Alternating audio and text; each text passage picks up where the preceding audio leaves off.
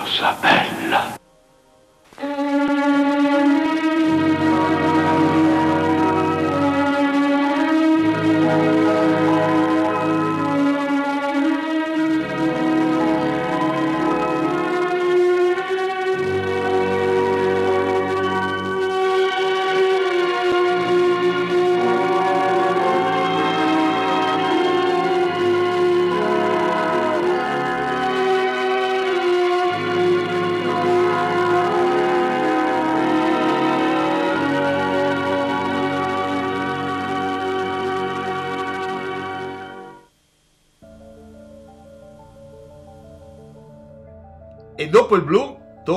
Al bianco. Vi ricordo che il progetto è tre colori: blu, bianco e rosso.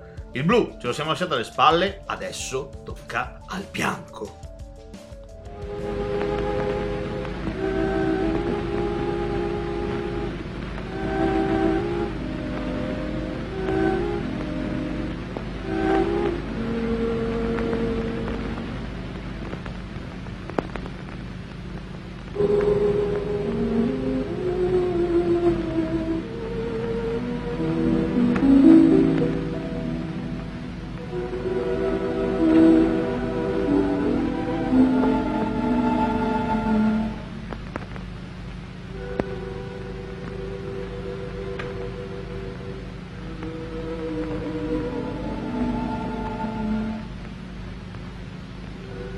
Buonanotte, Lina.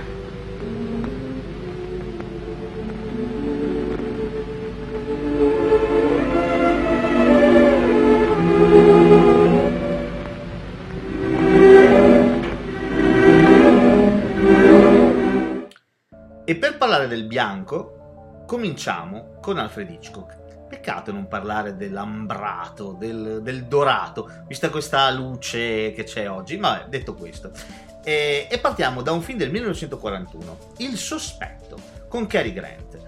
Ora, Alfred Hitchcock è stato uno dei grandissimi maestri del cinema e in assoluto il maestro del brivido. Mm, ogni film che Hitchcock ha fatto ehm, ha fatto scuola, si può dire, sinceramente, ha fatto veramente scuola. Io credo che nessun, nessun autore di thriller eh, possa prescindere dalla visione di tutto quanto il cinema di Hitchcock. Eh, è stato così per De Palma, è stato così per chi è venuto dopo. Ehm, è proprio un imprinting che lui ha dato al genere che non possiamo assolutamente lasciarci alle spalle, nemmeno nel 2016 tanto per dire quanto è fondativo il cinema di Hitchcock. Non solo, lui si è inventato tutta una serie di trucchi ehm, che sono serviti a portare avanti il mezzo cinematografico. Parliamo quindi del sospetto. Ora, cosa c'entra il sospetto con il bianco? A parte che è un film in bianco e nero, ma questo non ci interessa. Eh, il sospetto è la storia di un uomo, Cary Grant, che sposa una donna, e fin qui tutto bene. Peccato che quest'uomo sia piuttosto ambiguo. Nel film lui è simpatico, gioviale, però eh, sembra approfittare di una situazione. Non solo, sembra anche, e arriviamo al culmine del film dove ci interessa il bianco, sembra anche che lui stia per uccidere sua moglie, per impossessarsi della sua fortuna. Come farà? E la moglie, la cosa bella è che la moglie sospetta di lui e pensa che verrà avvelenata da lui lei pensa che verrà avvelenata e noi spettatori siamo convinti della stessa identica cosa, quanto è bravo Hitchcock a farcelo credere, sarà avvelenata grazie ad un bicchiere di latte. Ora, come fa Hitchcock a convincersi di questo? Costruisce una scena meravigliosa dall'alto, con Cary Grant che sale una rampa, due rampe di scale, portando un vassoio con sopra un bicchiere di latte. E quel bicchiere di latte luccica, è luminoso. La scena è abbastanza in penombra, ma quel bicchiere di latte è luminoso. E quindi noi spettatori siamo straconvinti che quel latte sarà avvelenato. Questo ci fa credere Hitchcock. E la tensione sale, e la suspense sale. Ora, come ha fatto Hitchcock a convincere gli spettatori di tutto il mondo che quel latte fosse avvelenato? Non vi dirò se il latte è avvelenato oppure no, dovrete guardare il film e scoprirlo da soli. L'ha fatto con una cosa semplicissima. Ha preso una lampadina, ha preso una pila e l'ha infilata nel bicchiere di latte rendendolo luminoso. Tutto qua. Intanto, pila accesa dentro a, al bicchiere e via. E Cary Greta saliva le scale. E non ci potete fare niente. Guarderete fisso quel bicchiere di latte perché messo in quel modo, luminoso a quel modo, vi darà l'idea concreta e tangibile che lì si sta per commettere un omicidio. Questo era Hitchcock. Era solo questo. Era un uomo che aveva una mente che lavorava solo ed esclusivamente per il cinema. Questa trovata, questa genialata e tante altre che ha avuto in tutti i suoi film sono impagabili. Vi consiglio, se non l'avete fatto, fatelo a tutti i costi, lo dicono tutti, di leggere il libro più bello che sia stato scritto su Hitchcock. È un'intervista, una lunga intervista tra François Truffaut e Hitchcock. François Truffaut che era uno dei massimi esponenti della Nouvelle Vague, adorava Alfred Hitchcock, adorava il suo cinema e mm, in una lunga serie di interviste si è fatto raccontare il modo che aveva il maestro di fare il cinema. Il film, il, scusate, il libro, il cinema secondo Hitchcock, è la raccolta di queste interviste. Quindi vi prego, recuperatelo perché è un libro spassosissimo, divertentissimo e se vi piace il cinema, ma veramente vi piace il cinema, è assolutamente imprescindibile, così come è imprescindibile ogni pellicola che il maestro Sir Alfred Hitchcock abbia mai girato nella sua vita. Bene Rick, non solo sei un sentimentale, ma anche un patriota. Può darsi, ma era tempo di cominciare ormai, no? Forse hai ragione.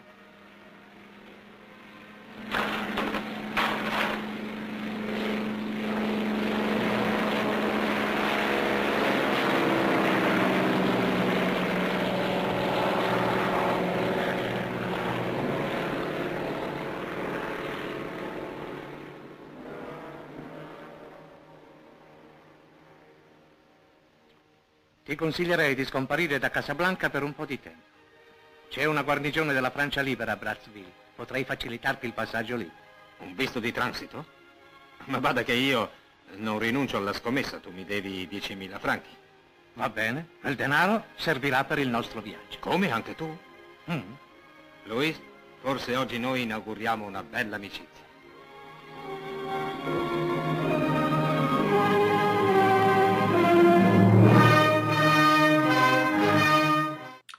Per continuare a parlare di bianco, parliamo del bianco della giacca di Humphrey Bogart in Casablanca. Altro film imprescindibile, siamo nel 1942 e Michael Curtis firma alla fine un drammone sentimentale, però un drammone sentimentale che rimarrà per sempre scolpito nella testa di chi l'ha visto. Eh, di che cosa parla? Parla di un, uh, di un bar a Casablanca, appunto, gestito da Rick, nient'altro che Humphrey Bogart quel suo bel completo bianco impeccabile, deluso dalla vita e dagli uomini e soprattutto dalle donne, e gestisce questo bar in piena seconda guerra mondiale. E che cosa capita? In questo avamposto, in quest'ultimo avamposto, arriva Elsa, ovvero una meravigliosa Ingrid Bergman, con il suo attuale marito, Laszlo, leader della resistenza. Speccato che Elsa non è estranea a Rick, Anzi, i due hanno avuto un trascorso a Parigi, i giorni di Parigi, in cui lui e lei si sono promessi amore e stavano per scappare insieme. Lui l'ha aspettata alla stazione, ma lei non arrivava mai. E quindi lui ha preso il treno senza di lei, perché lei lo ha abbandonato. Quindi il cuore di Rick sanguina da quel momento.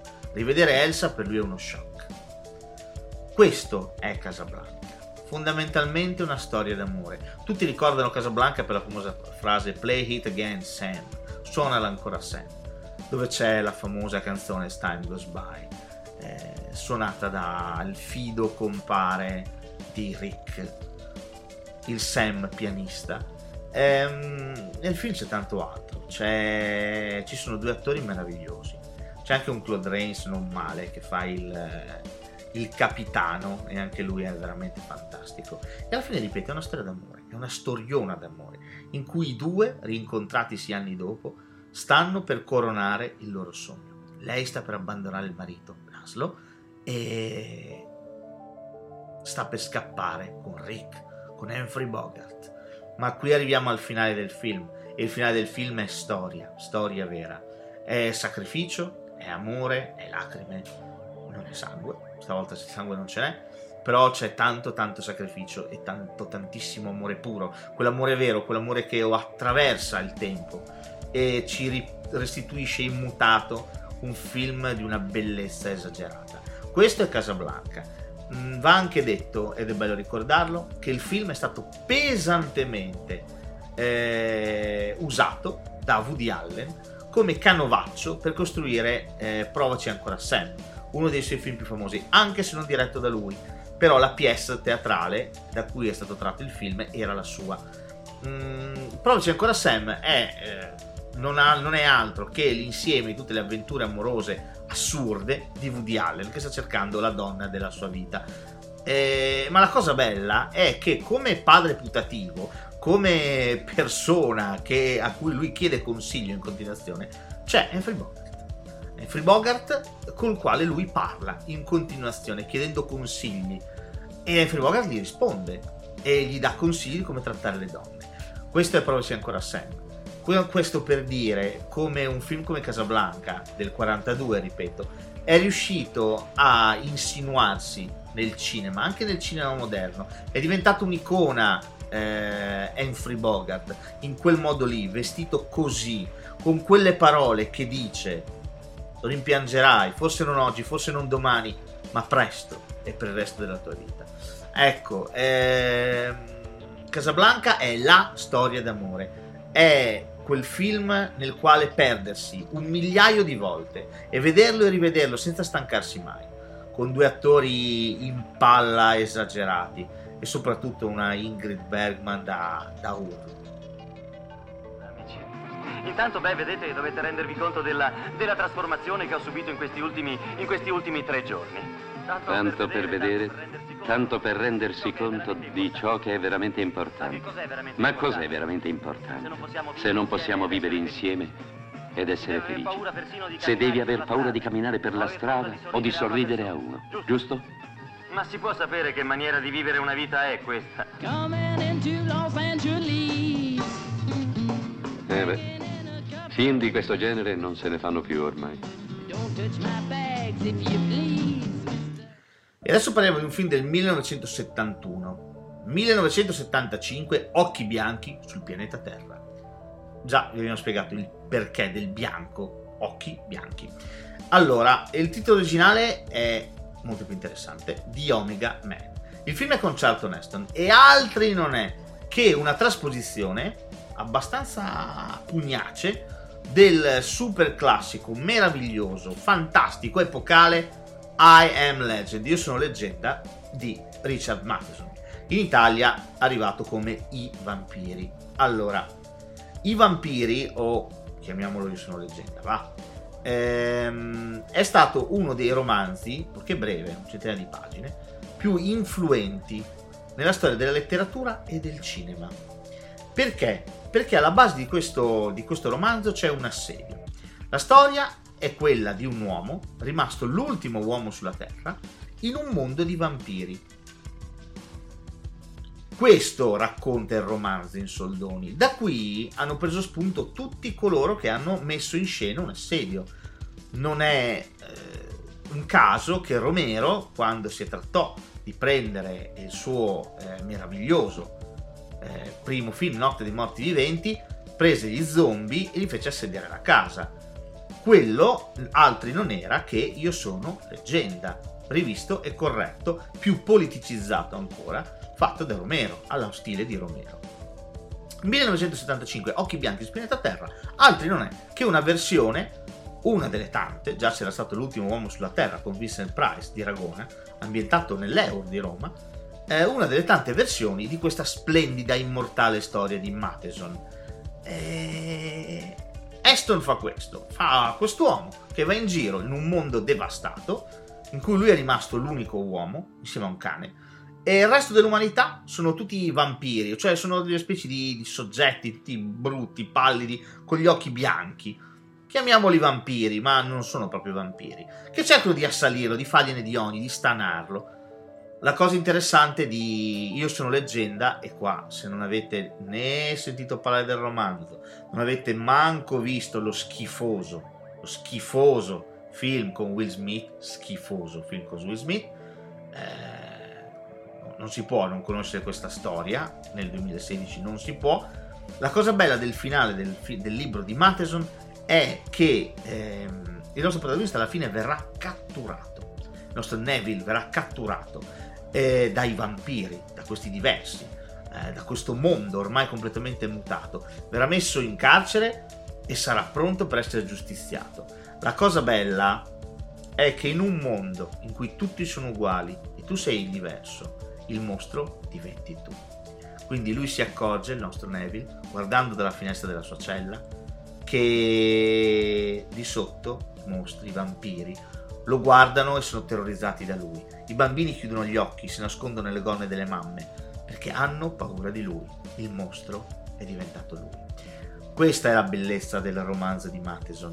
E il film con Charlton Heston prova a rimettere un pochino in scena questa cosa e non, non, non, è male. Sinceramente è un buon film. Ci interessa, ripeto, per il bianco degli occhi dei nostri antagonisti. Eh, il film, ripeto, è pugnace, è pieno di combattimenti, esplosioni, lui prende fucili, gliene fa di ogni. Eh, è un bel, un bel Charlton Heston quando era ancora in forma, prima che diventasse, oh, si rincoglionisse e si mettesse a fare il presidente della National Rifle Association e iniziasse ad andare in giro col fucile in mano. Ecco, quella cosa lì fortunatamente è successa molto dopo. Questo era il Charlton Heston che piaceva a noi, quello del pianeta delle scimmie, quello di 2022 I sopravvissuti, Solid Green e di questo The Omega Man. Un film da riscoprire, che forse in pochi hanno visto, ma che è un degnissimo esempio di una fantascienza che si faceva negli anni 70 e che adesso come adesso è lontana migliaia di anni luce da come si fa un film. Eh, è una fantascienza che io rimpiango tanto, perché tra gli anni 70 e gli anni 80 la fantascienza secondo me eh, ha avuto un'esplosione esagerata, sia a livello di, ehm, di cinema vero e proprio, ma anche a livello di, di concetto, di di ragionamenti espressi, di cose che si volevano dire. Non dimentichiamocelo, dal 68 in poi, con 2001 di nello spazio di Kubrick, poi arrivò Solaris, Tarkovsky, insomma il cinema di fantascienza ha dato tantissimo al cinema in generale e ci ha fatto riflettere tantissimo sulle stelle, spesso irraggiungibili, ma spesso e volentieri anche sull'uomo e penso per esempio a questo di Omega Man, ma anche alla cosa di Carpenter, no? cosa volete voi. Quindi fantascienza è sempre un genere da non sottovalutare mai. In the year 1874, a great white beast roamed the Black Hills of Dakota. It was powerful enough to destroy anyone or anything that stood in its path. It was hated and hunted. It was worshipped and feared. It was the White Buffalo.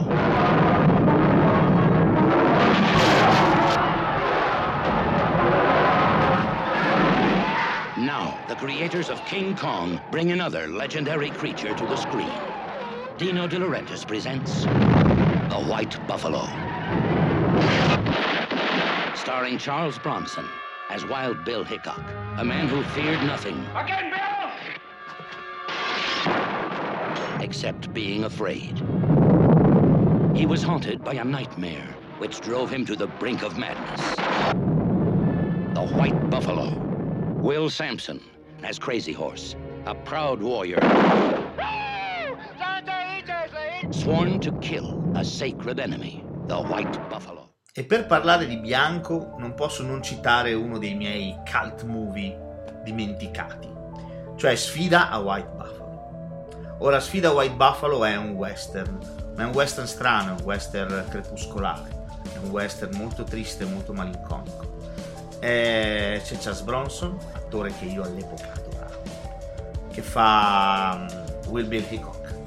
E c'è un altro attore meraviglioso, eh, Bill Boyson, Bill Boyson, sì, ehm, che è il grande capo di A qualcuno grosso di del cuculo.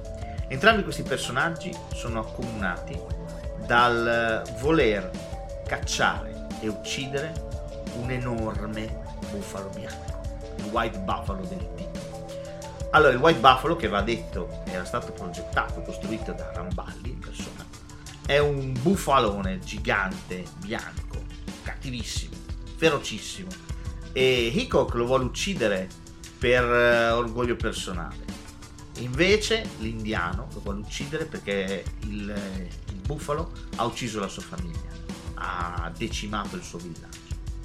Quindi entrambi hanno delle, delle motivazioni molto forti, si uniranno ed entrambi cercheranno di eh, uccidere il bufalo bianco, l'enorme bufalo bianco. Ora il film è splendido, il film vive di, di una serie di atmosfere, eh, si vede che siamo nel 77, eh, intanto estremamente oniriche. Inizia con questo sogno, questa notte, la neve che scende e il bufalo che carica. Inizia così, è un'immagine che torna spessissimo nel film, perché soprattutto l'indiano sogna quello che succederà ed effettivamente il finale del film andrà in questa direzione, con il bufalo e loro che sfideranno il bufalo in quel contesto, in quello scenario. Siamo, ripeto, nel 77, il western stava ormai tirando le cuoia, stava sparando le ultime cartucce. Eh, dopo sarebbero arrivati Sembra arrivato Kasdan con Silverado negli anni 80, ma non solo. Dopo ci avrebbe pensato Eastwood a mettere una pietra tombale definitiva su tutto il West con Gli Spietati, Unforgiven, eh, film definitivo per quanto riguarda il Western, definitivo, totale. Eh, si dice una cosa e secondo me è assolutamente vera. Il, l'unico vero genere americano è il western e qualsiasi regista americano che si rispetti farà western e spesso volentieri alcuni registi fanno solo western, anche senza saperlo. Per esempio, Carpenter è uno che fa western, mette sempre comunque in scena un assedio. Poco importa che non ci siano indiani e cowboy, ma eh, in Distretto 13 le Brigate della Morte, e non solo lì, The Fog, la cosa, ve ne cito altri, ce ne sono un migliaio, Vampires, sono tutti uguali. Eh, gli, ass- gli assedi piacciono moltissimo a Carpenter c'è qualcuno all'interno e qualcuno all'esterno che cerca di entrare. La stessa logica la propone Romero con i suoi zombie. Eh, la morti venti, la morti venti sono tutti uguali. C'è qualcuno asserragliato in un posto, poco importa se sia un fortino, una fortezza o un centro commerciale, e all'esterno c'è qualcosa che vuole entrare.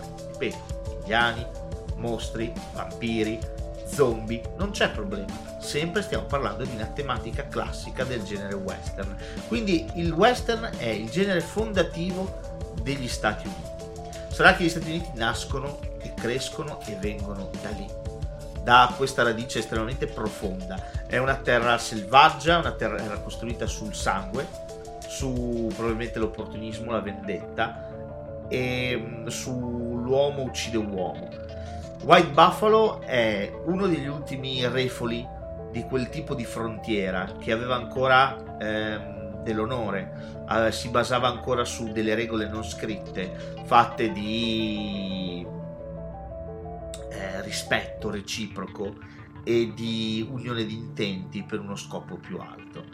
E il White Buffalo, il White Buffalo rappresenta la natura, quindi è l'uomo che cerca di piegare finalmente, di sconfiggere la natura. Questa natura arcigna, questa natura matrigna che va oltre, distrugge, eh, è indifferente all'uomo. Non lo fa per cattiveria. White Buffalo non è, non è vendicativo, non fa quello che fa per uno scopo, semplicemente è la natura e la natura è indifferente all'uomo. Non se ne cura, sono, sono mosche, sono cose senza senso noi umani non esistiamo, non abbiamo peso per la natura. La natura è indifferente, silente, muta, va dritta per la sua strada. Esattamente come il bufalo bianco di questo splendido film da recuperare. Ok, allora come ti chiameresti? Eh? Come si chiama? Antonio Montana. E tu? Tu come ti chiameresti, eh? Dove hai imparato a parlare inglese, Tony? Ah, l'ho studiato a scuola. E beh, mio padre però veniva dagli Stati Uniti. Beh, come voi altri, no? Era uno Yankee. E E lui mi portava un sacco al cinema e così ho imparato. Guardavo gli attori, guardavo eh, Humphrey Bogart, James Cagney. Eh, È da loro che ho imparato a parlare. Era gente in gamba. Io lo sapevo che un giorno io sarei venuto qui, negli Stati Uniti. E dove si trova tuo padre adesso? Ha chiuso, è morto. Chissà dove, chissà quando. Tua madre? Anche lei è morta. Che lavoro facevi a Cuba, Tony? Eh beh, quello che capitava, facevo un po' di tutto. Costruzioni quasi sempre. Io lavoravo con le mani, ho fatto il militare. E hai qualche parente in America, Tony? Qualche cugino, cognato o simili? No, nessuno, nessuno. Sono morti tutti. Sei mai stato in carcere, Tony? Io? Carcere? No, ma che? No. Ospedali psichiatrici, manicomi? Ah sì, la nave che mi ha portato qui. E adesso passiamo a un bianco molto particolare, il bianco della cocaina. Sì, e quindi parliamo di Scarface, parliamo di Tony Montana, Al Pacino, dirige Sua Santità Brian De Palma. Un altro che praticamente non ha mai sbagliato un film, o se l'ha sbagliato non l'ha mai sbagliato del tutto, sempre un attimo incespicato, ma si è sempre ripreso alla grande, perché ragazzi Brian De Palma è uno che sa fare cinema, sa come mettere una macchina da presa e ti fa dei piani sequenza che sono una roba da cavarti il cuore dal petto. Detto questo, Scarface è uno dei film suoi più famosi e anche più uno di quelli che ha incassato di più, forse grazie anche ad Al Pacino ma sicuramente grazie alla regia di De Palma, che mette in scena un affresco di questo, di questo Tony Montana, questo, questo giovanissimo gangster eh, sfregiato, ecco perché lo Scarface del titolo, che cerca di farsi largo in, eh, in America, in Florida, prendendosi tutto, tutto quello che può. È la storia di un, di un, Cesare, se ci pensate, di un Cesare che cerca di accaparrare tutto quello che può eh, con degli amici fidati, degli amici fedeli, soprattutto il suo amico fedele, per poi iniziare a dubitare di tutto e tutti, chiudersi sempre di più in se stesso e alla fine morire. Ma la cosa interessante è che come morirà Tony Montana è una delle morti più celeberrime della storia del cinema. Sì, perché il nostro, davanti a una montagna di cocaina, si fa come un bastardo, come un cavallo impazzito, imbraccia un fucile automatico e si lancia. Si lancia contro un gruppo di, di tizi che sono lì per ucciderlo nella sua meravigliosa villa. Eh, perché lui si è costruito una villa enorme, ha sposato la ragazza più bella e più irraggiungibile di tutte, una Michelle Pfeiffer da urlo, e ha allontanato eh, sua sorella eh, il suo amico più fraterno. Insomma, ripeto, un Cesare rimasto completamente solo. E solo Tony Montana se ne andrà all'altro mondo.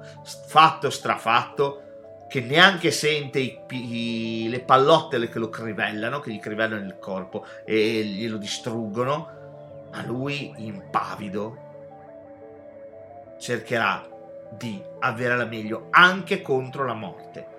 Ma contro la morte l'uomo non può nulla e quindi l'avidità eh, avrà la meglio su Tony Montana. È interessante la figura di Tony Montana perché è piuttosto shakespeariana, è veramente una specie di re che dal basso è arrivato sempre più in alto, eliminando tutti quelli che potevano dargli fastidio, fino ad arrivare ad ottenere un'elite, un'elite di amici fidati, di persone fidate, ed iniziare a dubitare di ciascuna di loro. Perché il re alla fine è solo.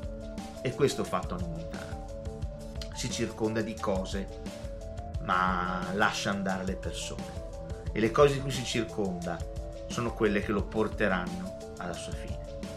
Un film straziante, se ci pensate, Scarface, visto e corretto da De Palma. Una storia veramente di...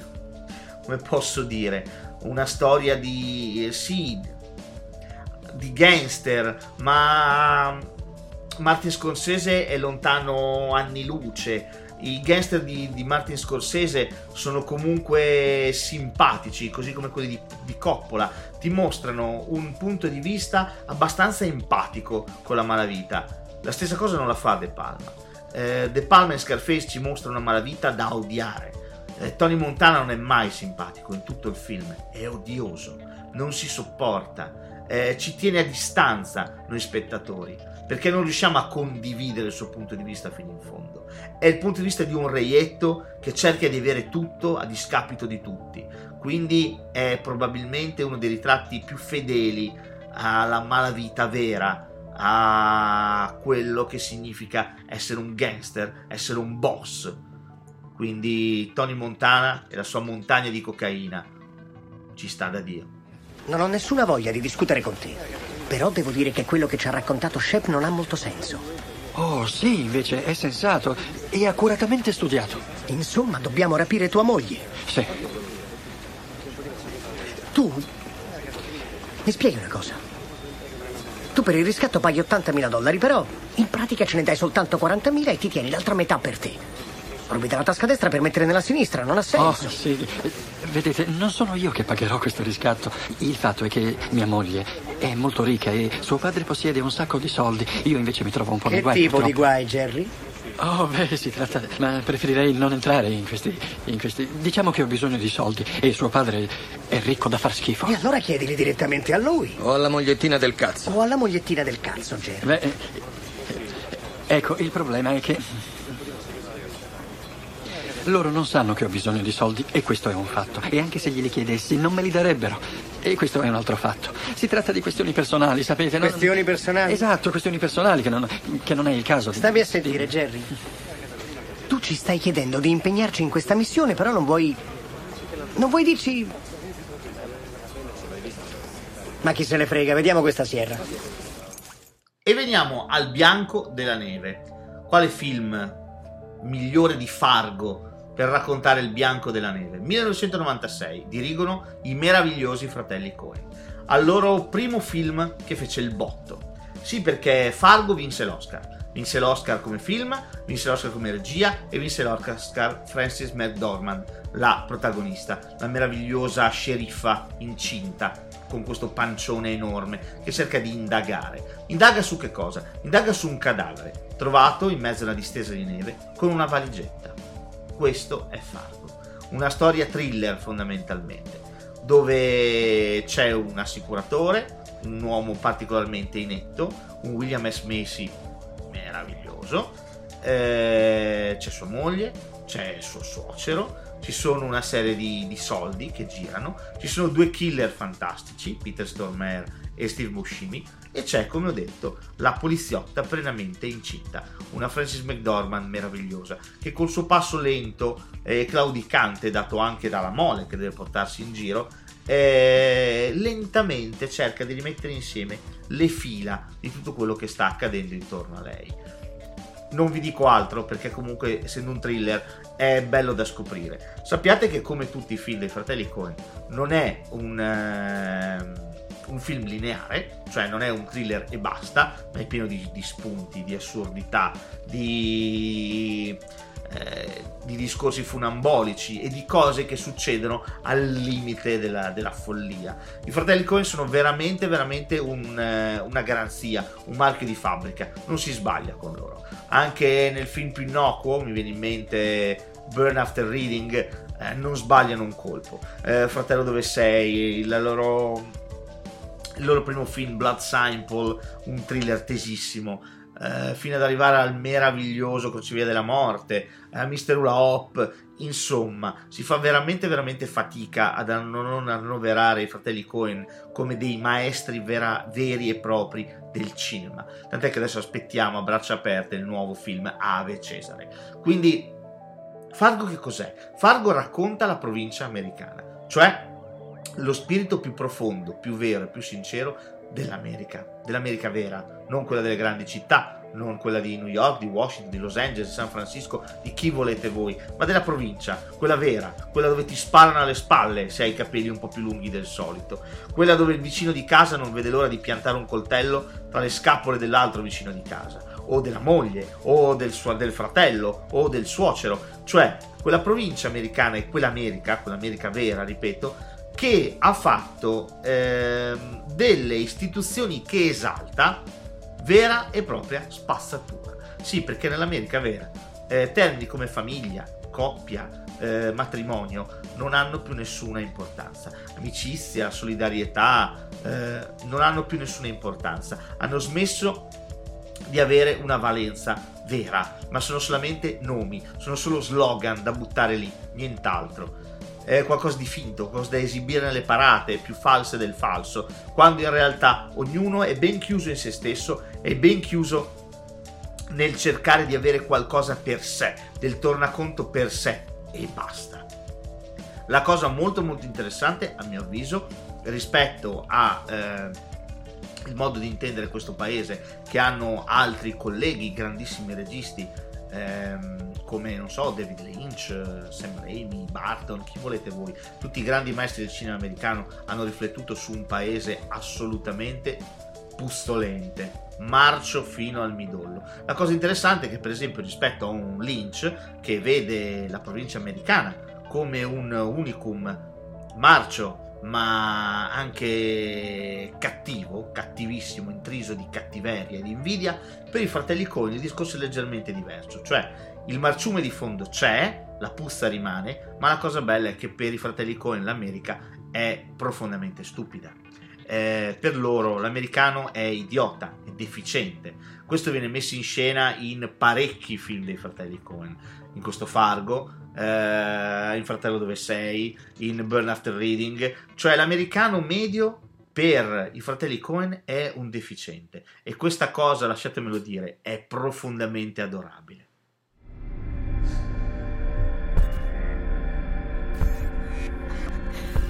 È la nostra famiglia. Clara! Diego! Aiuto! Clara, scappiamo! Stanno arrivando! Devo trovare Clara.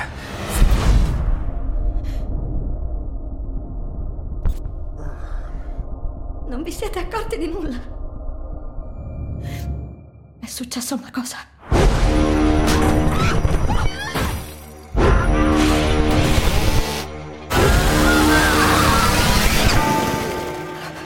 Oggi è il mio giorno. Rec 3, la Genesi. Gente, non sposatevi mai. E concludiamo con un film del 2012 e parliamo del bianco abito da sposa. Ora, eh, film sui matrimoni ce ne sono a tonnellate, a vangate, a sbadilate, come si dice. Eh, quindi sceglierne uno è anche abbastanza difficile. Si potrebbe prendere quattro matrimoni o funerali, tanto per dirne uno iperclassico. Si potrebbe citare il mio grosso grasso matrimonio greco, tutte commedie molto carine. No, io ho deciso di citare un horror.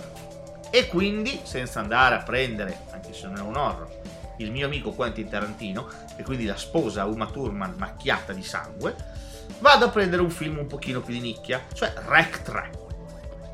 Oh, Rec 3 è il terzo film di una serie, adesso siamo al quarto, secondo me tra le più carine ed interessanti che siano state fatte. Ora, il primo film fu epocale perché è diretto da, da Plaza e Balaghero, era una specie di POV, un point of view, con eh, camera a mano, tutto ambientato in un caseggiato in cui c'era questa epidemia di zombie e una troupe si trova lì casualmente e riprendeva tutto quanto. Film che fu epocale. Quando uscì, pa, fece il botto, tutti andarono a vedere Rec e tutti purtroppo copiarono Rec. La cosa interessante di questo Rec 3 è che ti fa vedere un pochino i prodromi di questa epidemia, cioè di come questa epidemia eh, inizia a diffondersi durante una festa di matrimonio. E qui, e qui ragazzi è la sagra del, dello splatter, del divertimento, del sangue a secchiate.